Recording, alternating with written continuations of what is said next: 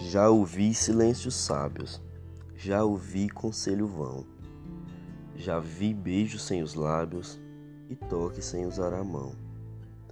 E dessa observância calma, um verso eu deixo de lição. Feliz é quem toca com a alma e enxerga com o coração.